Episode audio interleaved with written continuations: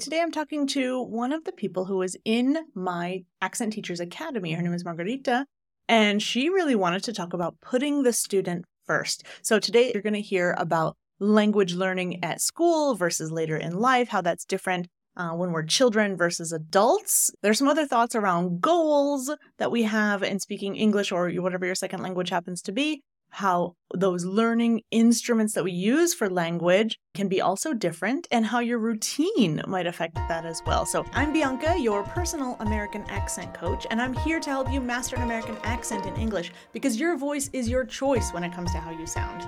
I try to release a podcast episode every two weeks. And so you should really subscribe to whatever podcast platform you use so that you don't miss the newest episode. And by the way, if you want to see the full video of the episode, it's available at Accent Coach Bianca on YouTube. Now, let's get on with the show.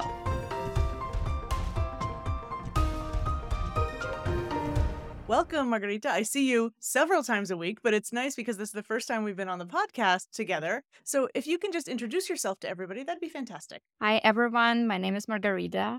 I'm uh, an English teacher from Russia, and I mostly teach adult students uh, who need uh, English for work and for other purposes in their lives. And Bianca suggested discussing uh, the approach I use and mm. I'm happy to be here. And I have a lot to say. Yes, I know you do. That's why I thought, oh yeah, we got to get to have this discussion together and record it because we have a lot of great discussions and things that come up. And so to sit down and say, oh, let's actually take the time to press record here makes it a special opportunity for me. So thank you so much for being here. Tell me, in general, I agree with you, but in your own kind of words, in your own perspective, why is it important for you? What makes you put the student first? Well, I think it's more conductive to reaching their goals, actually, because I've seen a lot of cases that someone needed English for work, they needed to negotiate a contract. And they tried to improve their English for this. And they were given a basic textbook and they needed to learn something random. So, something they didn't really need and they didn't see the point of learning that stuff. And it was very demotivating for them because maybe uh, they would be able to get to the things they needed eventually. But it would take a lot of time and maybe not everyone would make it. Mm, in my case, it also happens as a learner, not of English, but some other languages. I'm given a task and I need to talk about kinds of trees.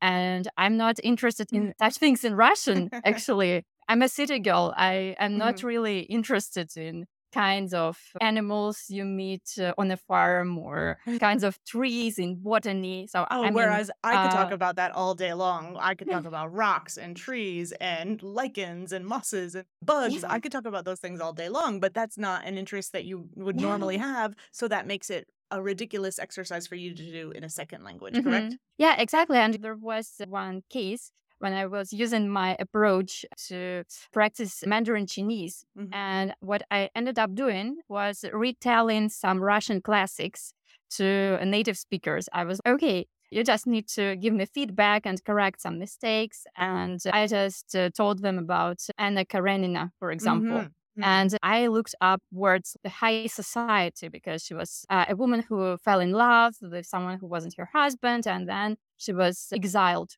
from the mm. high society. And mm-hmm. this girl who was helping me was, why would you need this expression? We don't have a high society anymore, especially uh, in China. And I was like, okay, I need this expression to tell about the book. So for me, it was important for her. And logically, she was, maybe you would to talk about more basic words, pen, eraser, table. and I was, I was, now I want to talk about uh, high society. And uh, actually it was quite useful for me when i was preparing to tell her about it because of course i didn't have a vocabulary i looked uh, things up and mm-hmm. uh, if you mm-hmm. know the plot of the book there is a train at the end and this is how i learned the word train and uh-huh. it stuck because i was oh i know the story and mm-hmm. i can mm-hmm. connect something to this story and i, I will remember later and uh, yeah. uh, this is how I try to connect uh, new words and uh, grammar with what students are interested in. Maybe yeah. to some things they have in their lives or some things they like to talk about, maybe mm-hmm. some favorite books, mm-hmm. series. And uh, I actually had one student who didn't want to talk about random things from the grammar book and Yeah. he hated those examples and he didn't understand anything. But when I explained the same thing, but about money Mm. and about his boss to Mhm. criticize his management's decisions, Mhm. it worked amazingly well. He lights up, probably, right? Yeah. yeah, exactly. He lights up and he gets it. I know this, you know this, but a lot of people listening to this might actually be a revelation, even though to us it's a normal thing is to say, oh, go with what's meaningful to you, to the student. And you and I are teachers and learners of other languages. So when we have our learning hat on, we kind of drive the bus, right? And we say, ah, I know this you teacher is not what you had in mind, and this is not what you think is traditional teaching, but this is what I know that I need. And I can see that when I put my teaching hat on. So we're in a unique position, I think, to do it and to say it out loud because a lot of people don't recognize that. So I want to reiterate thinking about what's Mhm. meaningful to you as the person who is learning can be so powerful because then you just said you light up, you really connect with the material, it's memorable, becomes much more memorable. And something you mentioned a moment ago about the stories and using that. One thing I, I just wanted to mention culturally, I love Russian folk tales. I love the characters in a lot of these Russian folk tales. The Leshy character, the it's a grandma witch character, Dobo, Baba Do- Yaga. Bob, uh-huh, and, uh, and there's another one starts with a D, I think, too. Dobrinaya, something like that. Another one that I'm Uh, familiar with. There is a knight called uh, Dobrynya Nikitich. Ah, that's the So one I'm thinking uh, of. Yes. Dobrynya, son of Nikita. Exactly. Yes. To me, these cultural folk tales that we have, they're with us from when we're children. And when you mentioned the stories, I just thought of that and I wanted to mention that. I Mhm. love those things. But you like you said, some people are not into that at all. So Mhm. figuring out what you are into as the learner and communicating that with your teacher can be really helpful because that is not what happens in school, right? When you're a child, you go to Mhm. school, they don't say, Oh, are you really into Legos? Yes, let's use Legos for math. Wouldn't it be great if they did that for us when we were kids, for Mhm. example? Absolutely, but uh, you know what? It's not possible logistically Mm. because uh, the school system we have now it's an industrial thing Mm-hmm. because you have a lot of students. uh, You have one textbook which was made to fit all those. Like the purpose of Mm. educating everyone at the same time, and it's not a good fit. It, you Mm. know, it's like buying clothes uh, off the rack Mm. instead of tailoring them Mhm. or having them Mhm. tailored to Mm. your needs. And actually, I can say that maybe it's not as new as we think because the way I talk to my students, trying to find out what they like, what they don't, and to have a conversation, it's very similar to what the ancient Greeks used to do. They had this model like Socrates, if I'm Mhm, pronouncing mhm, his name correctly in English. Socrates, we like- would say, yeah, Socrates. Socrates. Mhm. Socrates, he had that Socratic method Mhm. of having dialogues with his students. It was this exact thing. Then there is a mentor, so a Mhm. teacher Mhm. and a student, and they have a conversation about Mm, stuff and they uncover some truths in the dialogue. And it's the same here. So I think it's a return of the same thing. I don't know about you. I'm having a conversation with a student, but I'm secretly leading them to something. Mhm. And I'm trying to tease out maybe a keyword or a phrase or a verb tense from them because I have something else in mind. You're right. I didn't really think about that, how we've kind of returned back to that way of doing things. And speaking of people that are more recent, too, tell me how you feel about Sir Ken Robinson. Uh, well, I totally agree with his stance on the school system, how it needs to be changed. Because, as I said before, the current school system is something industrial, then you have the material, so Mhm. like the kids, and you need to mold them, you need to bend them into a certain shape to Mhm. fit uh, the needs of the society. An earlier era than this system was formed, you had certain roles and you would need to bend those people into a shape. And I think in the current society, we have more opportunities, we have more roles you could fulfill. And maybe you don't need to bend uh, people that maybe you can uh, Mm. give them a little creative freedom and you Mm. might want to interest them because imagine going to school. So you have to stay there against your will, actually. Your Mhm. parents, uh, the society, everyone makes you come there. So you don't really want to. And then you're Mhm. stuck there. Yeah. You're locked in.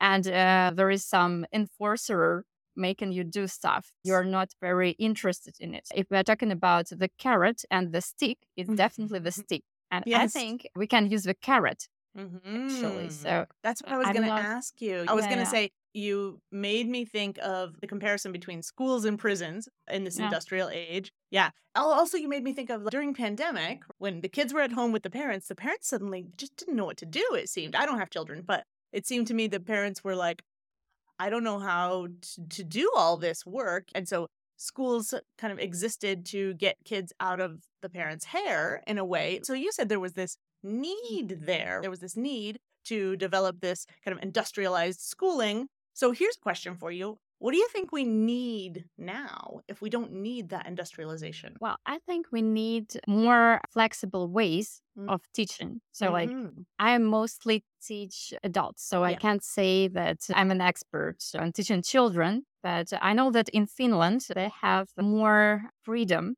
for mm-hmm. kids and mm-hmm. they kind of ask them what do you want to do today so we have this class you can go to the cooking class or we can go to the chemistry class and there will be fun mm-hmm. experiments there mm-hmm. and you can kind of choose what you want to do so like if someone asks you you have some agency in your life mm. you can decide and i think it's a great thing to have yeah. Especially with my students who come to me as adults, oh, yes. they still expect this treatment. So in many cases, they're surprised that uh, I ask them about what they wanted to. Mm. So, and mm. after they recover from that surprise, they have good answers, actually. So it might turn out to be something that they never expected. Mm-hmm, because mm-hmm. in many cases, people come saying, Oh, I need to improve my English. So I mm. always ask them, Why do you need it? Because mm-hmm there is a small percentage of people who actually don't really need it because it's just something socially acceptable to want. When you meet someone, they ask you, Oh, what are you working on at the moment? What do you mm-hmm. want to do? Do you have any plans?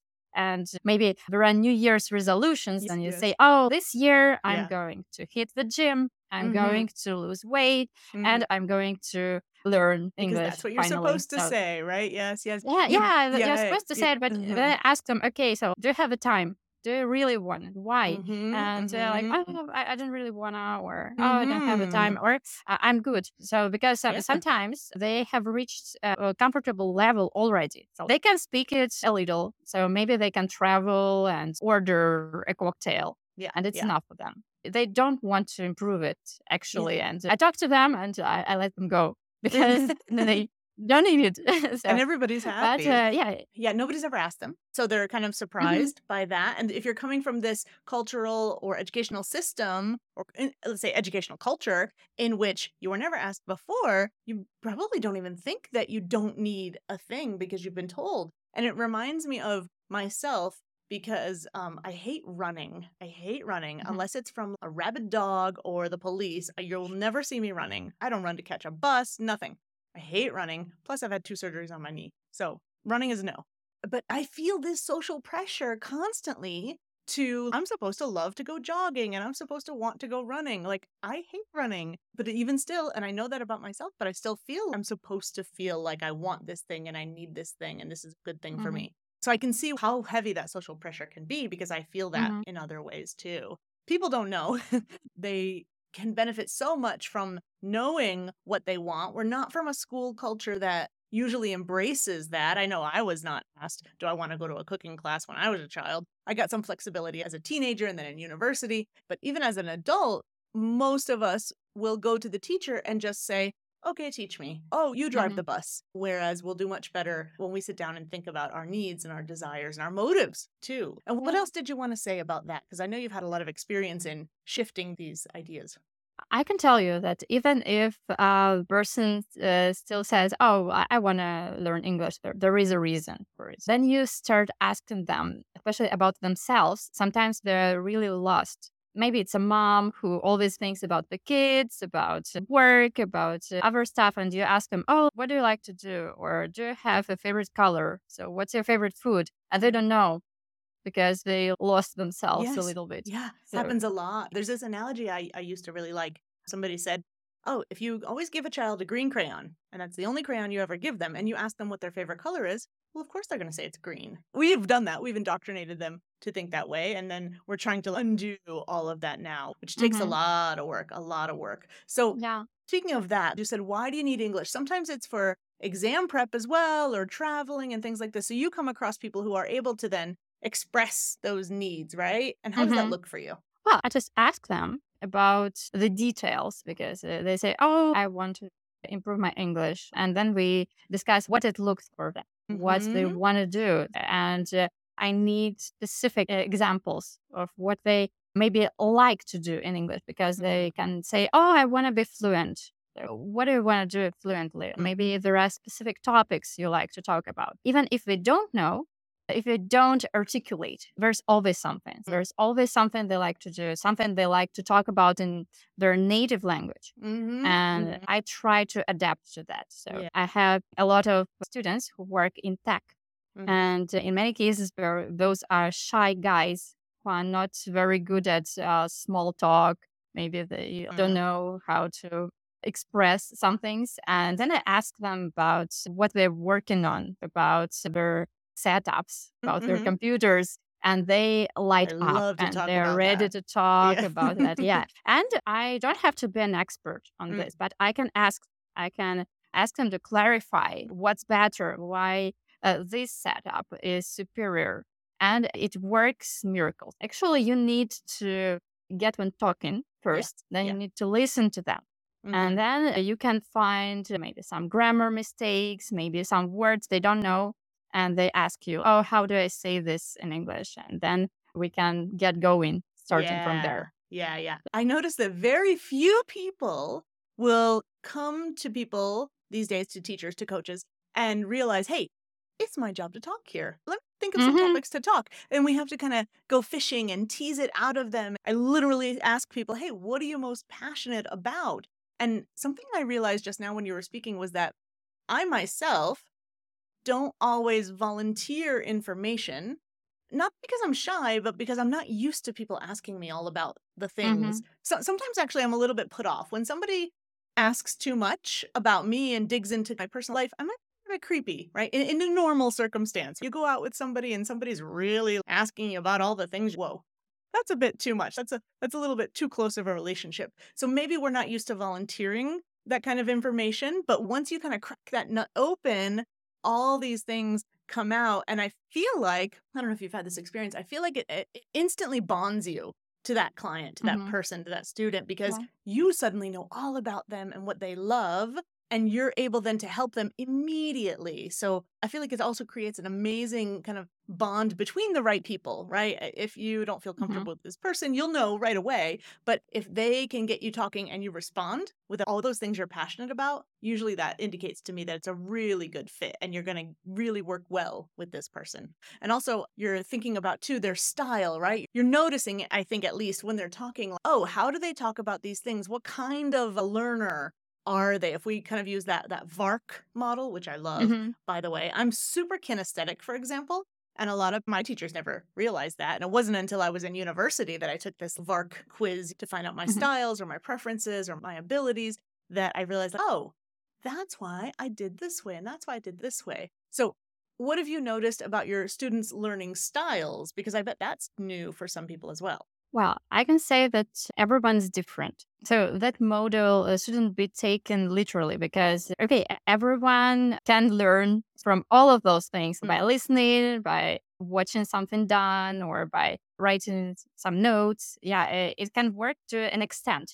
Mm-hmm. For some people, it works better. For some people, it works uh, worse, and they can have preferences. And mm-hmm. since I work with uh, adult learners, they went to school, uh, usually to the university too. They learned something in their life, so they probably know what worked in the past and what didn't. Uh, even mm-hmm. if we're not talking about uh, language learnings, maybe they learned some other subjects at a medical school or if we're talking about my tech guys, they always need to learn something new because mm. uh, in this area, new things come out all the time. Mm-hmm. And uh, they know and they can tell you if they hate some way of learning. because I have an example. So Usually, my students love watching videos. After doing the needs analysis and getting to know them, I kind of have an idea of what kinds of videos they might like. Sometimes it's good news or some videos about stars, you know, like mm. does those 73 questions or what's in my bag. And mm. usually it's very useful because they show stuff where there is a channel called The Great Big Story, if I'm not mm. mistaken. Yes, and those are quite mm-hmm. short and they are amazing. And oh, we can find out how people drink tea in different mm-hmm. countries. Mm-hmm. And I used that video with tens of uh, dozens of students. And mm-hmm. then I came across a guy so who wasn't very motivated in the first place because his wife was and is my student and she kind of made him come to those classes first of all he wasn't very interested in himself and then i sent him a video and he threw a tantrum a guy in his 40s uh-huh. so a uh-huh. senior specialist in tech uh-huh. And uh-huh. he hates watching videos. He told me that he uh-huh. couldn't learn from this because he couldn't force himself mm-hmm. to watch because he likes to read. Mm-hmm. He likes to read the stuff he likes because mm-hmm. I tried sending him articles and I yeah. thought it would work. So mm-hmm. I tried to find some news from his area and he wasn't interested. But then I said, okay, you do it. So mm-hmm. you can bring materials concerning your work. And also, he reads some comic books and mm. he sends me some materials that he came across with. Hold on, I'm going to pause here to review what happened so that people kind of understand because we're teachers, but somebody listening might not be. Okay, okay. So, wife, force? Yes, I don't know if that's too strong a word makes makes husband go to take these English classes. So first of all, you have this unwilling participant. So mm-hmm. he's already in that mentality of being a little bit maybe contrary. Maybe there's some dynamics there that are already mm-hmm. kind of being triggered. Right? Comes in from a different system as well. Clearly, you're trying to be helpful by providing materials because he's a bit reluctant. So, this is what I think is amazing. He then tells you, he says, No, this is not my style. And he says, no, this is not material that gets me going. So I, I wanted to just pause there and tell people that those can be really uncomfortable conversations with teachers, with students to get them to drive the bus, right? And mm-hmm. this got provoked in this person that didn't really want to be there in the first place. So the fact that came about and you were able to turn it around, I think is really amazing. And you said, oh, this isn't working for you? Great. Tell me what is. Mm-hmm. He knew, he already knew. Some people don't know, and that's a hard place to be. But he knew and he was able to say that. And after that, I'm sure things got better. So I just wanted to pause yeah. there and tell everybody that yes, even though it's an uncomfortable thing to bring up and say, oh, you know, your approach isn't working for me. Some students might think, or clients might think, oh, that's the way this teacher is. Eh, this teacher isn't right for me. But pause for a second, hold on, and have a conversation with the teacher because they might just be doing things simply because you're not. And they don't know mm-hmm. what your preferences are. So I just wanted to pause there and say, well, wow, this sounds like the story has a happy ending. and that not all students are going to be as forward as that. And to please, if you are a person who's taking a class or getting coaching, be forward with those things whenever you notice them because your whole experience is going to be better. And we try to do that. We can always change and use a different modal or we can do different modes together. So remember that if you like a coach or a teacher, but something's not working, have a conversation about that. Absolutely. And I can tell you that I'm a difficult student myself mm-hmm. because I'm currently learning Mandarin Chinese. Mm-hmm. And I had an unfortunate experience with a girl. So she's a Russian teacher who mm-hmm. teaches Chinese. And we actually had those conversations. And turned out she thinks uh, that given positive feedback is a waste of time. And I was like, mm. what? It's like my core value. So uh-huh. you need to make your students feel comfortable. Uh-huh. And uh, for sure, since she usually does exam prep, she has time constraints. So oh, yeah. she has no time for this. And so she's very stick oriented. Mm-hmm. And I have all the time in the world because I'm not doing it for an exam, I'm doing it for myself. So I had the talk with her. We yeah. got that it's not the right fit. And what I did was find some native speakers mm-hmm. and I told them so that there is uh, a list of things I like and I need recommendations mm-hmm. of good series, books, memes, and yeah. they were happy to provide. So I made some friends who uh, recommend things because there are movie premieres, there are interesting news, and they send some links my way. and I Mhm, made uh, mhm. that comprehensible input for myself. I have uh, points of contact with the language, and then I find out stuff and I try to talk about it. So, Mhm, for mhm. example, if there's a series which was recommended, I watch it. Maybe I don't understand everything. I use subtitles, but uh, I know the characters. I uh, can hear some familiar words, some expressions, and then I try to uh, express my point of view. And this is what I encourage my students to do. So, okay, Mm. for example, there's a love triangle in the series, and I have opinions why the main character should have married the other guy. And there's a list of things I gotta Mhm, say. mhm. And actually, it even works if you watch something in your native language, but you have opinions. Mm. It's the most important part. And I used this trick with some of my students who were very busy, who had no time for homework, who had no time to watch anything in English. I Mm. was like, okay, so tell me, what was it about? Who was the main character? What were they like? And what happened? Mhm, And then mhm, they get going, they Mm. have opinions, and mhm. it works well. And I can get a lot of interesting things out of them. Mm, mhm. So a lot of emergent language, and Yeah. also if there is some grammar went through earlier, Mhm. I can uh, encourage them to use it. For example, Mm. conditionals are great for this. If you were the character, what would you do? Yeah, we'll talk about routine in a minute, but how you can see Mhm. is kind of skills, abilities, desires, uh, and then couple that with their routine. I wanted to back Mhm, up a mhm. second. This coach that you had for Mandarin, did you end up saying goodbye to this person? Uh, I, I, I didn't quite catch that. Uh, This well, uh, yeah, Mhm. yeah, it wasn't the main reason why I said goodbye to her. It's Mm. just that she didn't really have the time for building a routine, and I needed a stable input, and I needed Yeah. to have classes every week, and she couldn't provide that, and she Okay. took a break for a month, and then she was like, Mhm. uh, "Oh, okay, I, I'm Mhm. back," and I, I wasn't interested uh, anymore. Yeah. So there is a mm, mixed Uh-huh, situation, but uh, uh-huh. uh, maybe one of the reasons was that because I wanted to try another approach to Yeah. that. So we could have worked with that. So there is a thing called asynchronous learning, so, which I ended up doing with the people from China because we Mm. have quite a time difference. Mhm. So we exchange messages and audios. Mhm. So I just end up uh, talking about my day or maybe about my opinions or something watch the series or my book reviews or anything like Mhm, that, just some random stuff in Mandarin. Mm. And I make a recording and I send that to that person. But in this case, you need to have some kind of a rapport with that Mhm, person. You have to like Mhm. because I've tried it a few times uh, in different capacities, uh, learning different skills. But I think the crucial thing here is that you have to like them. When I tried to set it up with that person, I kept remembering her words about how positive feedback wasn't necessary. Oh, no, And I yeah, was like, oh no, oh no. And I think we're in a unique position because we're both teachers. We know a lot about learning and teaching. We know a lot about both sides. And you can very clearly state, hey, this is what I need. This is what I want. This is how I work. Can you give me that?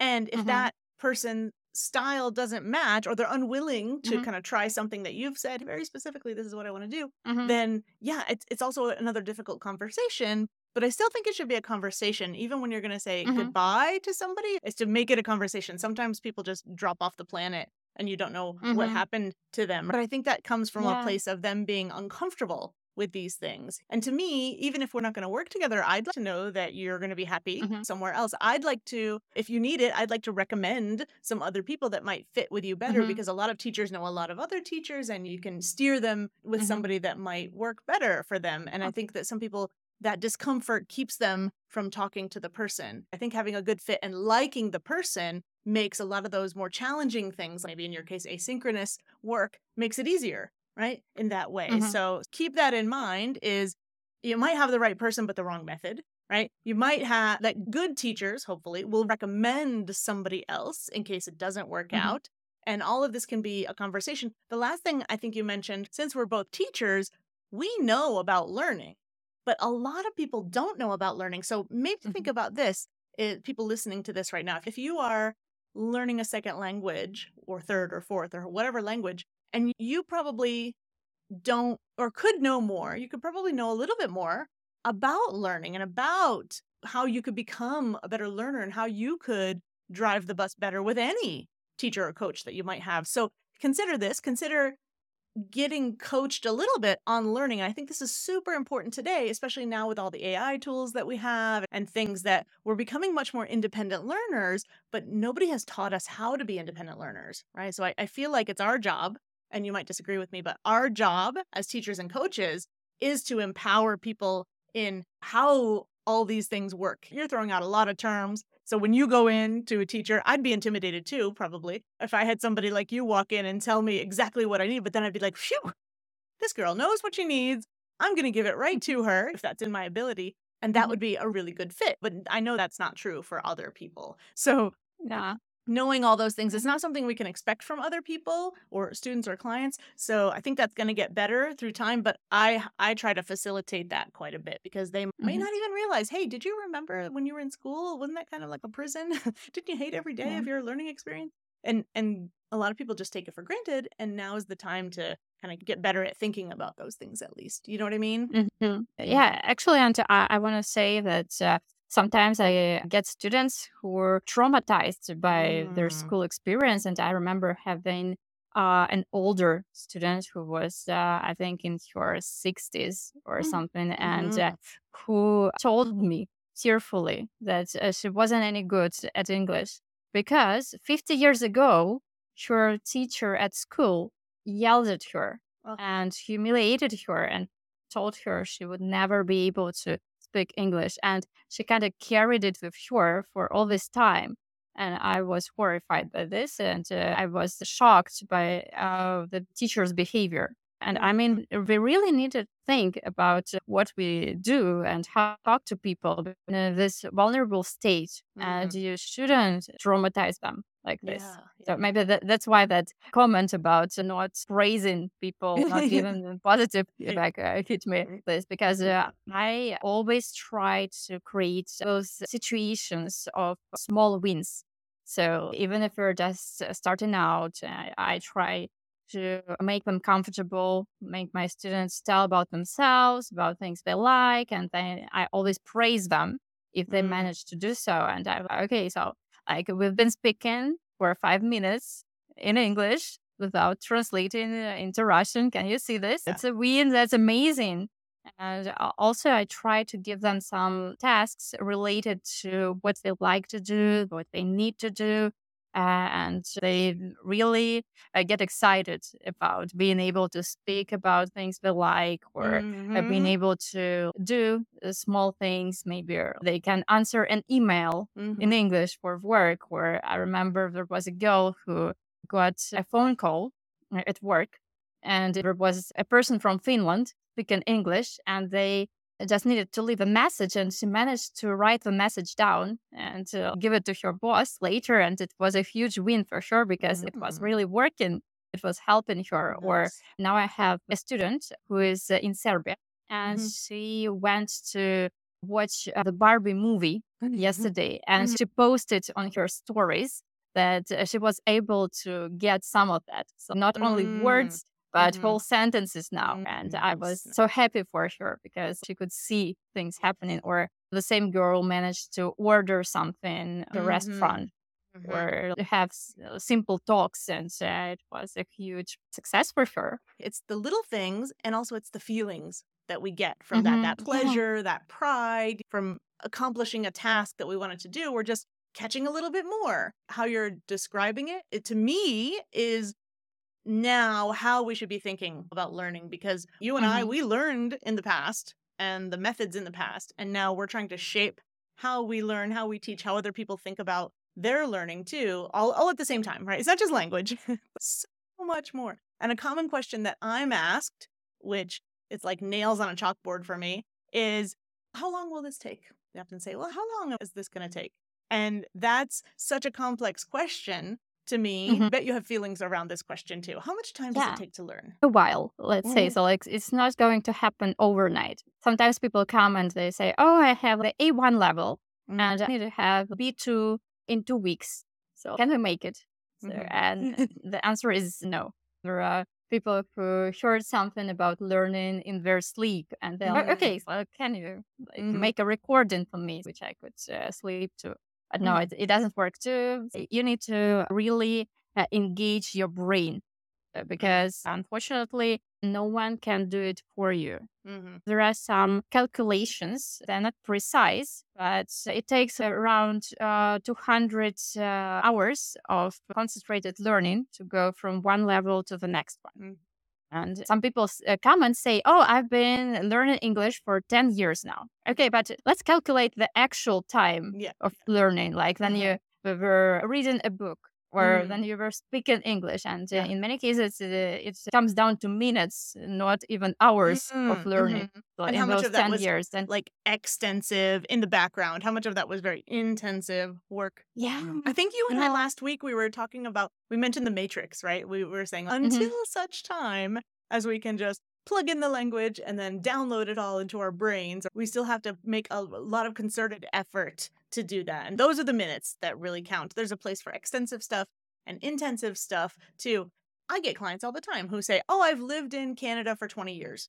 Or Mhm. I've lived in the US already 10 years and I'm still not speaking. I have the same thing. I've lived in Mexico now for about six years.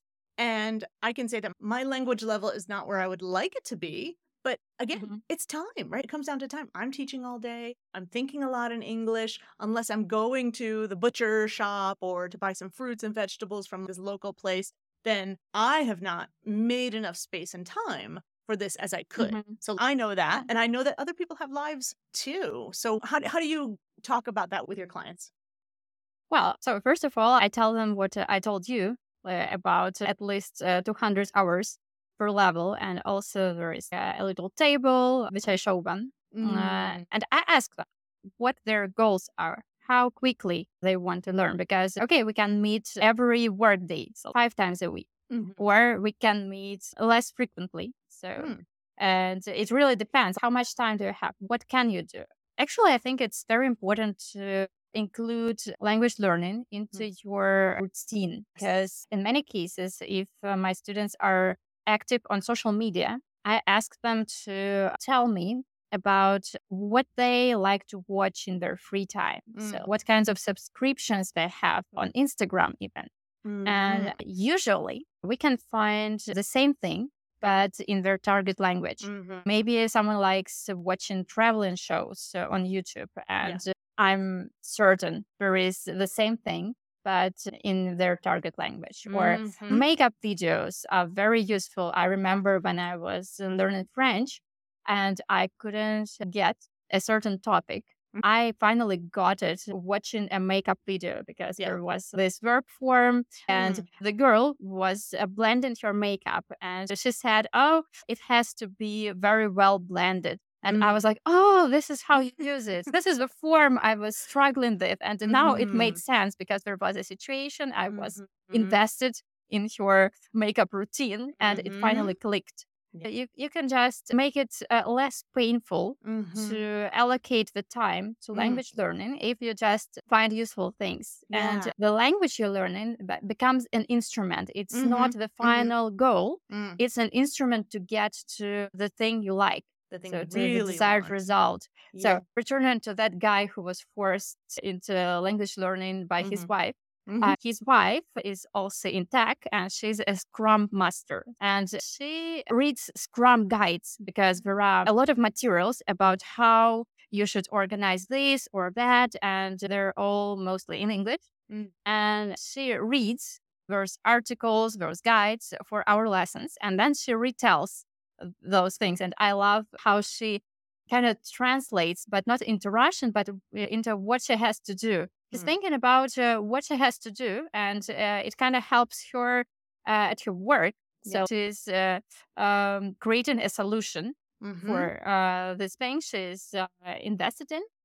And she uses English for that. And Yes. uh, I'm there to just help her with something she can't translate or to give Mm. her feedback. And it's very enjoyable for her because she Mhm. can see the value. She can Mhm. see how it works, how it You- improves her life. You've gotten into her brain. You know how she thinks. You know Yeah. how she works. You know what she likes. Yeah. And so you're just Mhm. there to kind of correct her and guide her Mhm. in kind of sitting on her shoulder. And Mhm. when you're not there, she might even be able to imagine you. Oh, what would Margarita say right now? What? And you're Mhm. kind of always there then because you've created a situation which is very realistic for her. Mhm. And I think that's something that's important. We said meaningful, memorable, realistic, right? All of these things. And I just wanted to say two things. Number one, you were talking about the husband who had this external kind of motivation. And that's Mhm. never going to work as much as well, I should say. Mhm. It's never going to work as well as an internal kind of motivation. So once he was able to find that, I'm sure the f- switch just kind of flipped and he did so much better once he realized that. So internal, intrinsic motivation is a hundred times better than extrinsic motivation. And that I want to do a little plug here for our Discord uh, channel because William, the moderator, he started the same way. For him, I think it was basketball. He was really into the NBA, right? American basketball. And so he ended up loving English, even though he took it in school and hated it. And then he kind of found this love of language through the sport that he already mm-hmm. loved. And so he's he's a learning enthusiast, he's an accent enthusiast. He's our moderator on Discord because we are on Discord quite often and I wanted to tell other people too that this is a place where everybody can come and kind of talk about these things if you're interested in it. And also I wanted to say that because Discord, if you don't know the app already, has tons of other servers. For example, if I were William and if I were really into basketball, then I would find a server in English about what I liked, right? You could easily find a server about makeup in English. So that's just 10xing your practice based on what you said, which is look at what you already like. Where can this fit in your schedule? If you say you don't have time, well, guess what? You're already doing stuff that you can just do in English and then talk about it and, and make it a lot more effective in that way. Yeah. Yeah, absolutely. I can tell you about uh, my own experience when I was uh, a teenager. I was really into Harry Potter and Mm, I got into the fandom. Mhm. And uh, I had opinions too. So I was like, okay, what do you mean? Draco Malfoy doesn't marry Hermione Granger. So they have to be together. So, and there Mhm. were other people who were ready to discuss. Mhm. And uh, yeah, it was a whole thing. Yes. And it actually brought a lot of material, kind of saw how the language was spoken. Yes. Yes. Yeah. These are your and- hobbies, right? You're doing the same Yeah. hobbies you would normally do, but in the other language. You just made me Yeah. realize that I'm my one of my hobbies is archery. And only because one of my friends here in Mexico, her husband is number four or something in all of Latin America. He's a really good archer.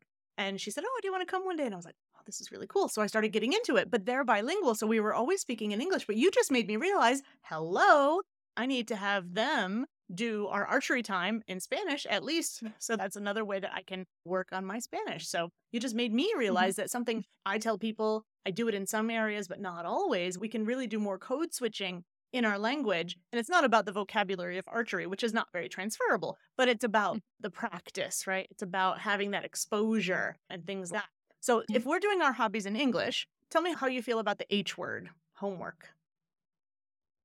Well, I think it's optional because I know a lot of teachers who say, okay, so you have to do what I tell you to do. If you don't, let's call it quits. So they have a Mm. very particular view of what has to be done. Mhm. And I think it's not uh, um, very nice to the Mhm. students because Mhm. uh, I return to that table of how many hours it will take them. And I show it uh, again. Okay, so are you sure you have no time to do something extra? So it's okay if you don't, but it will take longer. Mhm. So, Mhm, and uh, sometimes I had situations when initially the person agreed to having some homework and then they didn't do it. I told them, okay, let's do it together. So it's not a, it's not a big deal because they were kind of embarrassed about it. Mm. Uh, but life happened. Maybe Mhm. they really didn't have the time, or Mhm. maybe it wasn't a priority at the time. So I just adapt to that, and I don't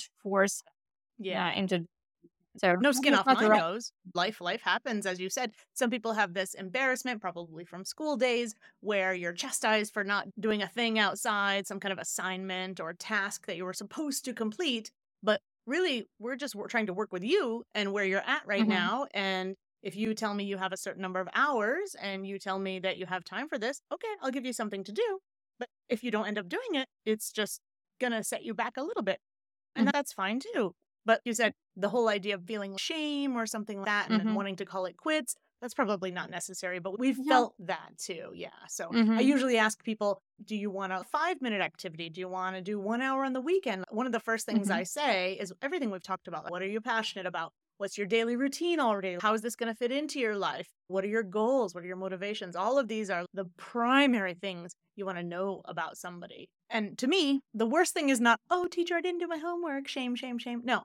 To me, the worst thing is if I have somebody who has time on their hands and I see them next time and they say, I had time, but I had nothing to do. Oh, that would crush mm-hmm. me. I want to mm-hmm. give you more than you might have time for, but I don't expect you to do all of that. But I want to give you options. That's kind of mm-hmm. like how I operate. And like you said, maybe that's just, oh, you're on social media?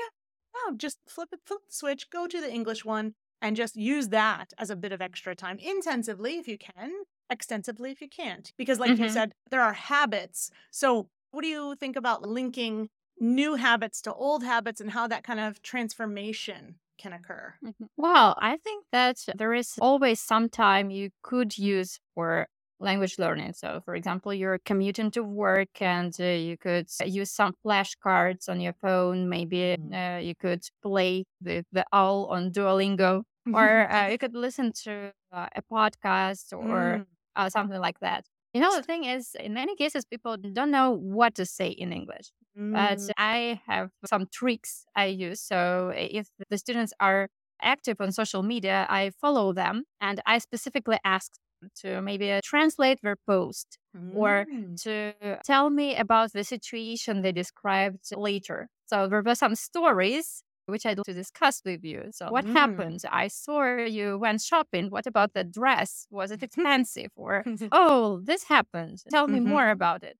And mm. it, it's very effective. Mm-hmm. So, yeah, yeah, it, it, could work because usually people have stuff happen to them. So, mm. even if they had no time for English, something else happened, and you can ask, what happened? oh, okay, I haven't done my homework. I was busy. Oh, what did you do? What did you do instead? Mm-hmm. So I mm-hmm. have a student from my city who is a huge theater lover. She goes to uh, different performances every weekend.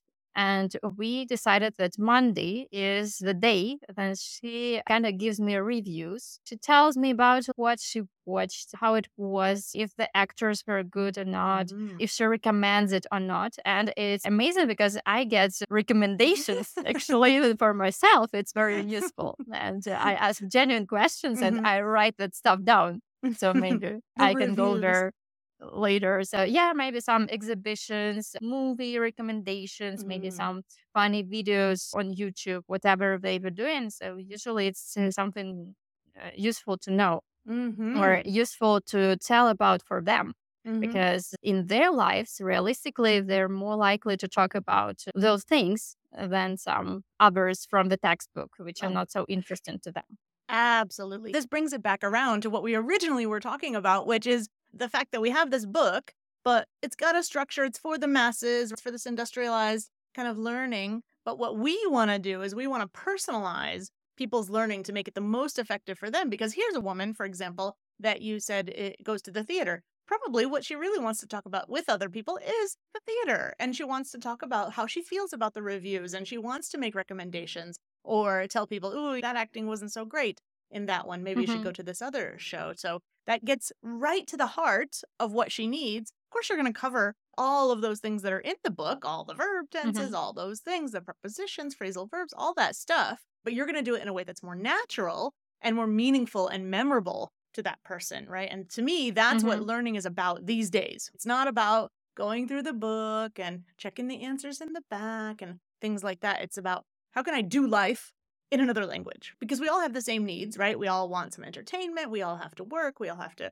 make friends and take care of our health and things like that. But how can I do all that stuff, but just through a different lens, in a different mentality, in a different way of expressing it, either to other people or in my own head? This is the heart of how we need to mm-hmm. look at things as the teacher or coach and also as the learner because nowadays, I think that this is the style of where our learning is going is to be more autodidactic, right? To know more about yourself, your needs, your desires, and to communicate that more with an experienced guide, let's say, mm-hmm. somebody like you or I, and have those conversations, which might be uncomfortable at times, but which is going to get us both to where we want to be. Absolutely. And I know sometimes I consult friends, acquaintances, maybe people who are not ready to uh, pay for lessons, but they ask me, how can I learn the language? And I can mm. give you all the tools for this. I can recommend sites, so what to watch, what to read, and then uh, where to find native speakers to mm-hmm. practice. It's a bit harder because okay, that native speaker has to be told what to do, what uh, specifically you'd like to discuss. Mm-hmm. Maybe they're not always ready mm-hmm. uh, to mm-hmm. do so. But mm-hmm. in general, this is what I do. And I just tell people mm-hmm. about it. When I was learning Spanish more actively, I also did this. So I had this exchange set up with a, a, woman from Mexico, actually. Mm-hmm. And I just watched The Money Heist, if you know the series yeah, yeah, about yeah, yeah. about a bank. Yeah. And yeah, but it was I, European Spanish, right? When I watched it, the only uh, option available was European Spanish, not Latin American Spanish. And so mm-hmm. when I was watching it in Mexico, to me, I thought, wow, there's so many vocabulary words here and their style of speaking. For me, it was an exercise of picking out all those little things because at the time, anyways, mm-hmm. Netflix didn't have the option of a Latin mm-hmm. American translation or, well, captioning, mm-hmm. dubbing, I guess, in that. So so that must have been interesting too, then for you. Yeah, uh-huh. yeah. So and I, I, learned a lot of bad words from them too because they were swearing all yes. the time. So uh, she asked me not to use that kind of language. Yeah. Or often the swearing is very different in the different dialects yeah. in Spanish. So that's something you notice. Let's say you're really angry and you want to use one of those words, but then you did it completely wrong because you didn't know. Yeah, and then everything falls apart, right? You're trying to tell somebody off or defend yourself or something like that. And then it doesn't work. That's important too. These are all yeah. needs. And what you're describing as how you're approaching it, I think is really important. Not everybody has the same tools that we have because not everybody is a teacher mm-hmm. or a coach. But the main thing that I want to come back to is putting the student first. Not all teachers mm-hmm. and coaches do that.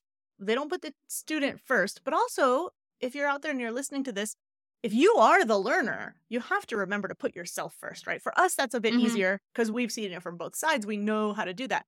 We want to help you in knowing how to put yourself first, even if it's not with us, if it, even if it's with some other teacher or coach, right? But knowing how to put yourself first and advocate for that and understanding that is going to make you a much more effective learner in any mm-hmm. language.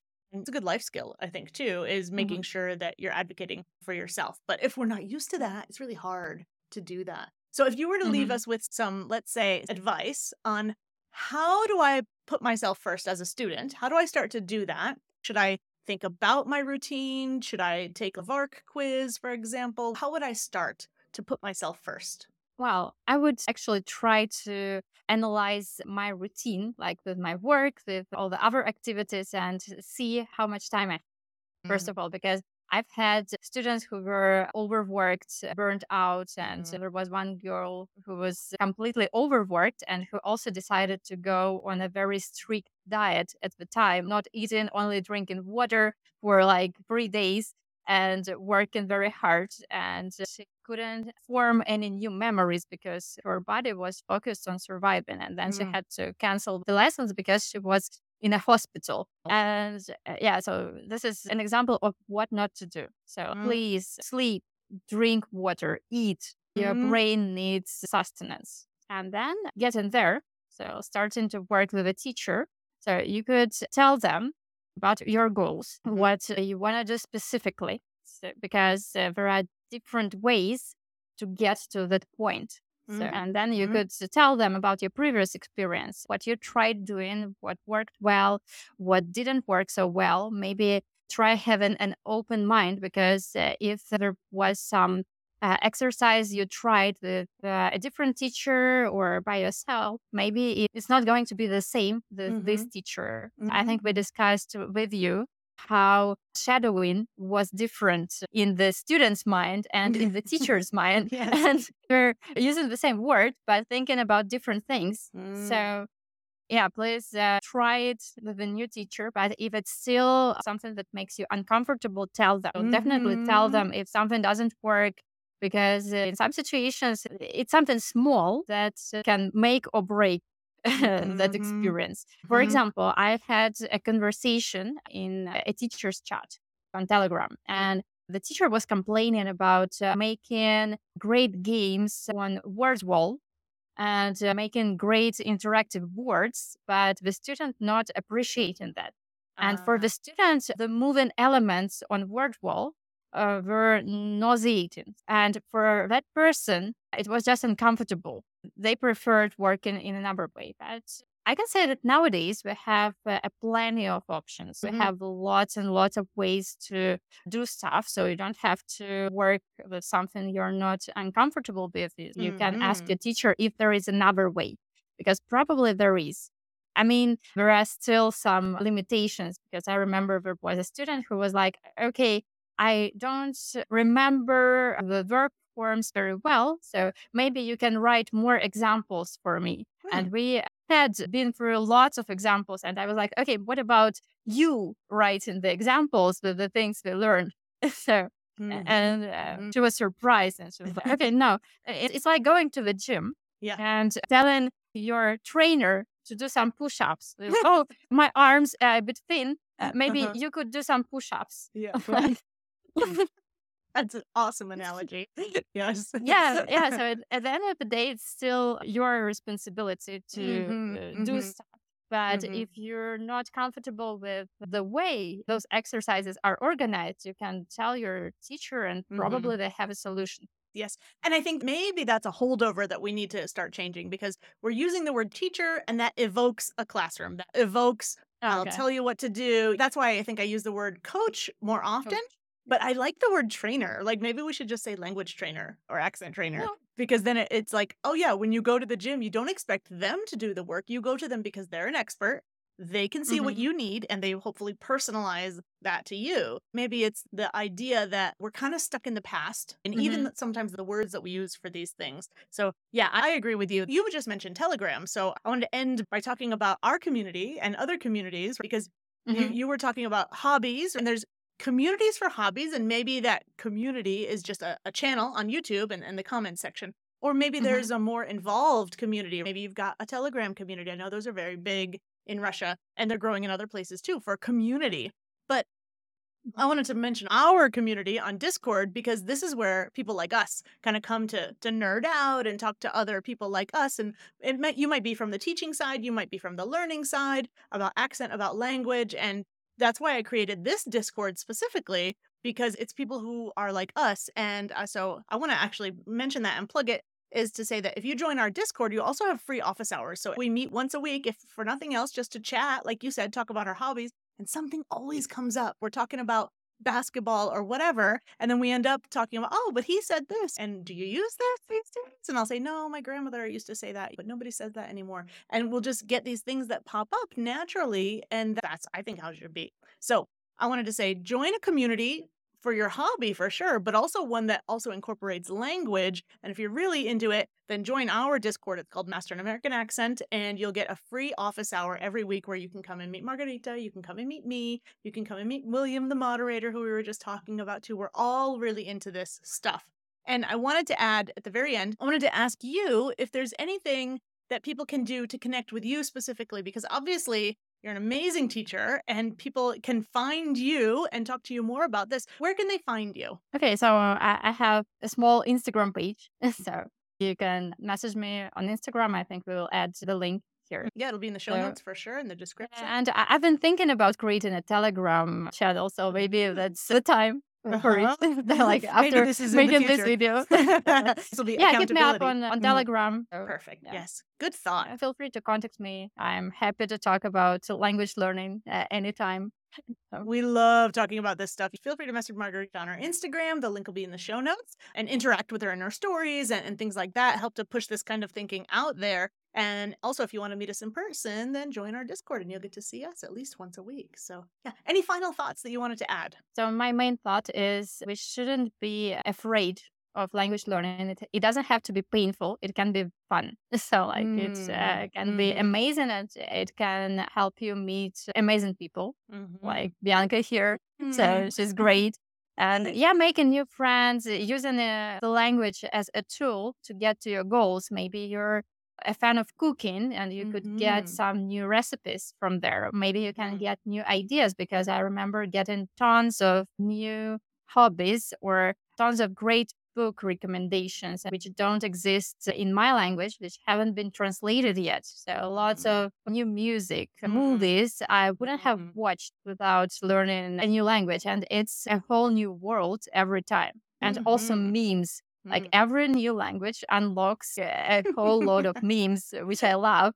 and it's another way to connect with uh, other people too. So you can have fun with uh, new friends. Yeah. And uh, I actually adore this uh-huh. thing. I, I uh-huh. love it so much. Ah, oh, that's such a good point. Yeah. The very last thing we can say is it's about the people, right? This mm-hmm. communication, mm-hmm. this language thing. It's about how we think about things. It's about connecting with other people and, and how we can do that. You're so right because if somebody's missing from our Discord for like a week, they're on vacation or whatever, like, oh, where were mm-hmm. you? And everybody notices, where's that person? Where have they been? It's the community that we create, but it's the mm-hmm. connections yeah. with people in the end. You're so right about that. We're of the same mind for sure. That's probably why we're together. We found each other. So you can find Margarita on Instagram, probably where you can find me if you're already listening to this podcast. And yeah, join our Discord though, because it's super fun. It's all people who want to talk about the same things. They want to work on their English and their accent at the same time. So let's end with that. And I want to say thank you so much, Margarita, for coming today to record this thank special you. session. Thanks for having me. Absolutely. Yes. And I will say goodbye to our listeners. Thank you so much for joining us today, and we'll see you soon. See you. Bye. Bye. Oh, see you soon. Bye bye.